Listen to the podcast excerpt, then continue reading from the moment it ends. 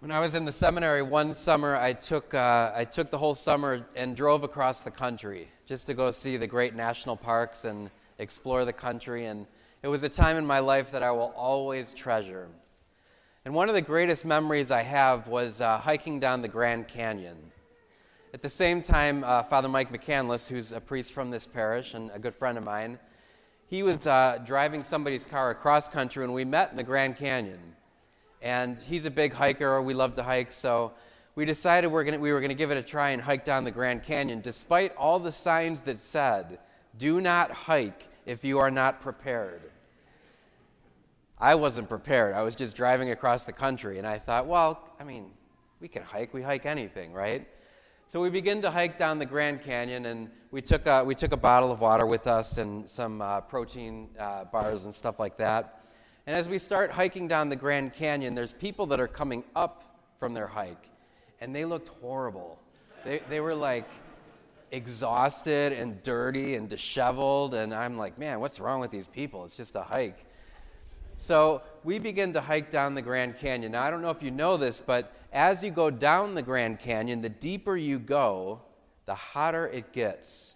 So we actually went on a night hike. We went overnight because it was a little bit cooler but we could feel the heat. Every, every time you descended a little bit, you would feel the heat as you began to descend in the Grand Canyon.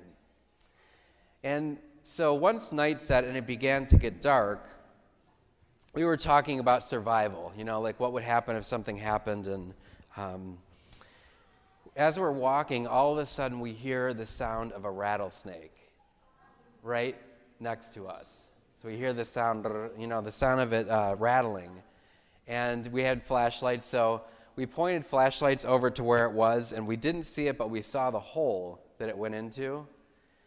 And so we started talking about what would happen if one of us got bit by a rattlesnake.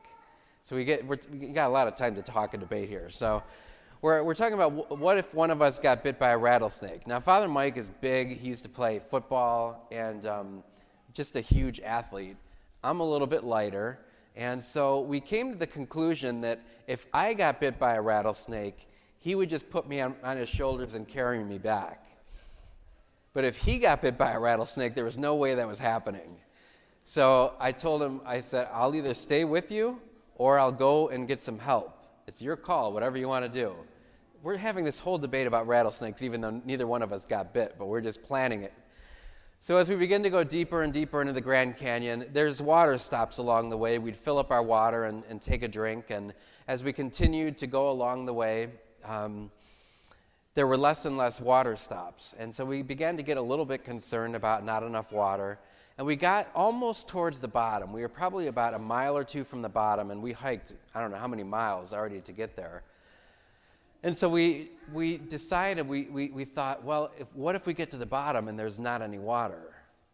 And so we began talking, and you know, both of us took the prudent route, and we decided, well, since we're out, almost out of water, and we know there's a water spot the next leg up the hill, we'll just uh, we'll just stop. This will be the end of our journey, and we'll go back home. I was really disappointed to find out years later that there is water at the bottom of the Grand Canyon. There's a campsite and there's like little uh, places where you can get food and water. But anyway, so we, we started walking back home and uh, back to the top. And when we got about halfway, we were both really tired. It was probably about 3, 4 in the morning. And so we decided to sleep. And so we found a couple rocks and we slept on rocks. And uh, I'll never forget, I woke up uh, in the morning, I opened my eyes, and there's a couple elk right in front of me, like 10 feet away.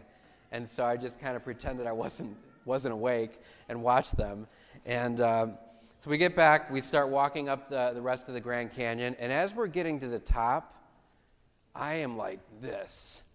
Like, I'm tired, I slept on a rock all night, and uh, I'm exhausted, and I looked like one of those people that was coming up the Grand Canyon. And I understood why they look that, that way now.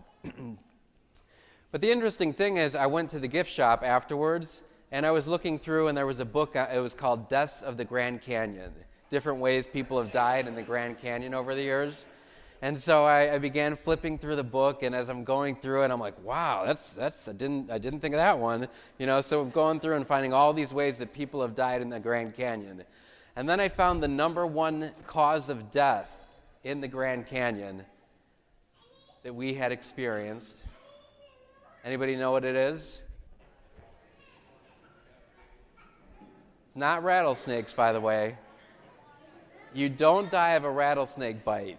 The worst that could happen is an amputation, amputating a leg, but you will not die from a rattlesnake bite. The number one cause of death, I heard some of you say it, is dehydration is the number one cause of death. That's why the signs were all saying, be prepared, take water. Never occurred to me that dehydration would be the number one cause of death in the Grand Canyon. And a lot of times it would be because people got dehydrated and there weren't enough time to, to come and pick them up. Another reason is when you get dehydrated, you get a little, a little delusional. And so there's a lot of people that un- end up falling into the Grand Canyon because of dehydration.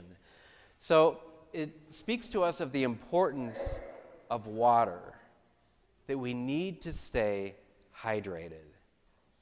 And so we hear this in the first reading and the gospel. So, the first reading, when Moses, the people are grumbling and they say, You've left us here to die, and they, they talk about their thirst for water. So, they're out in the desert and they're thirsty for water. And because that is the number one way to die out in the desert, Moses does something miraculous. The Lord speaks to Moses and he says, Go to the rock and hold the staff in which you had in the river and strike the rock, and water will flow, flow from it for the people to drink. So Moses goes to the rock, strikes it, and water begins to flow. And so God works this miracle to give his people water. In the second reading from Romans, we hear, Hope does not disappoint because the love of God has been poured into our hearts. Water is a sign of the Holy Spirit that the love of God has been poured into our hearts through the Holy Spirit that has been given to us. And then finally, we hear in the gospel today, Jesus goes to the well, and it says something interesting. He goes to the well and says to the woman, Give me a drink. And he says this because he's thirsty. It also says that he's tired. So Jesus has been traveling this long journey, and when he gets to the well, he's thirsty and he's tired. And the woman looks at him with confusion and says, Why are you, a Jew, asking me, a, Samaritan, for water? And then he and then, then says to him, You don't even have a bucket for this water. How am I supposed to give you water? And then Jesus says something really profound. He says, Everyone who drinks this water from the well or the water bottle that I had going down the Grand Canyon will be thirsty again, meaning this water supply will end and we're going to have to get more water. We're going to be thirsty again. And Jesus says to her, But I have water that is the wellspring of eternal life. So Jesus is telling her about this wellspring of water of eternal life that once we have, we will never be thirsty again. And so she says, Sir, give me this drink always. Or do I have to keep coming here to, to draw water? And Jesus says to her, I am he who is speaking to you. I am the source of water. And as our catechumens and candidates come here today to, to receive their first scrutiny, they're going to begin to experience this relationship with Christ, who is the water. Jesus goes on then not only to talk about water, but then to talk about food. So, food's the other essential thing. When you go into the Grand Canyons, you better have some food with you because you're burning a lot of calories going down and coming back up. But Jesus again says something very interesting. He says, My food is not a protein bar, my food is to do the will of the one who sent me and to finish his work. So I'd like, like to talk to us all about this water of eternal life, this wellspring that Jesus gives us in the Holy Spirit, and also what true food is and how our food is just like Jesus' food. Our food is to do the will of the one who sent us. I want you to hear that again. Our food is to do the will of the one who sent us.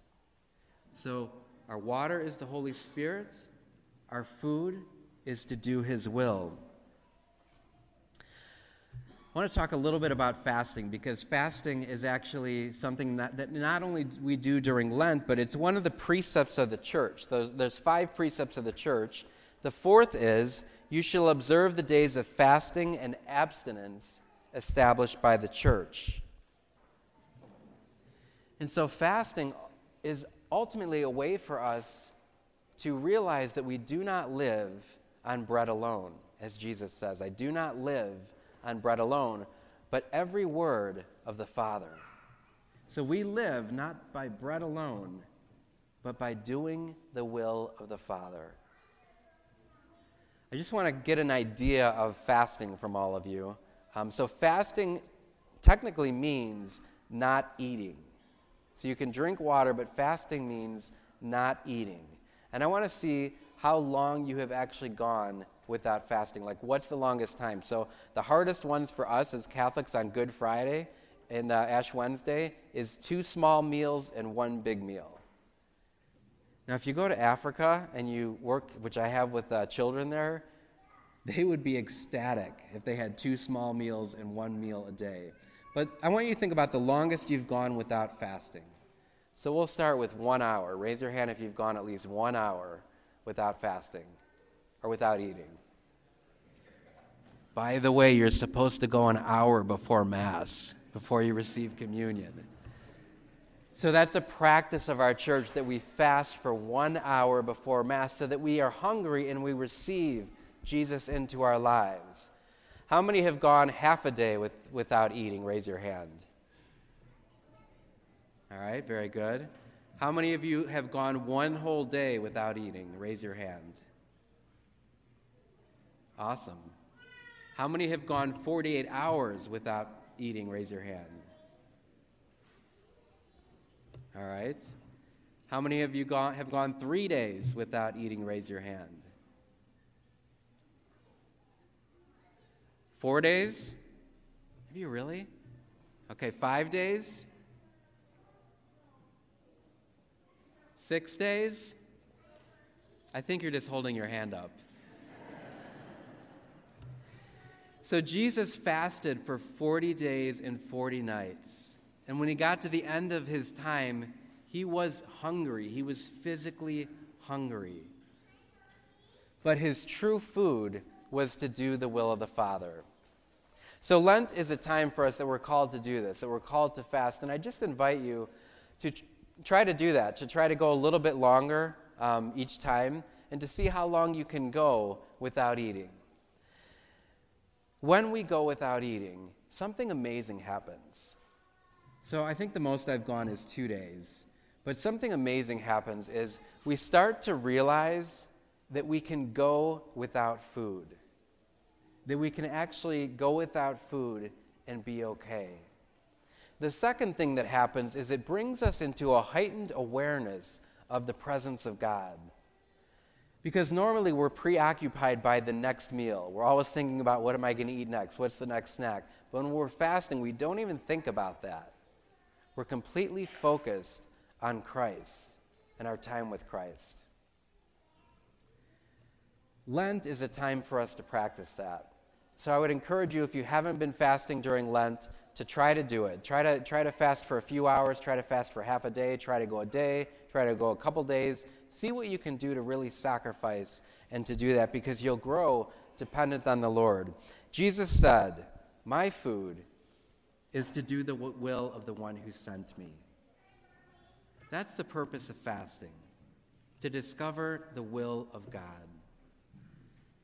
He also says that the living water, the wellspring of the, the water, comes from Him. He is the wellspring. And so He brings us that water, that gift of the Holy Spirit.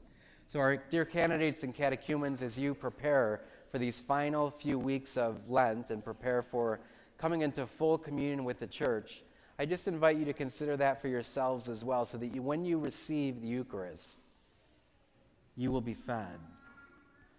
You will eat his precious body. And the precious blood symbolizes the Holy Spirit that we drink, that is one with the Eucharist. This fasting, all that we do during Lent of prayer, fasting, and almsgiving, is to prepare ourselves to receive Jesus, whose will and his strength and his food is to do the will of the Heavenly Father.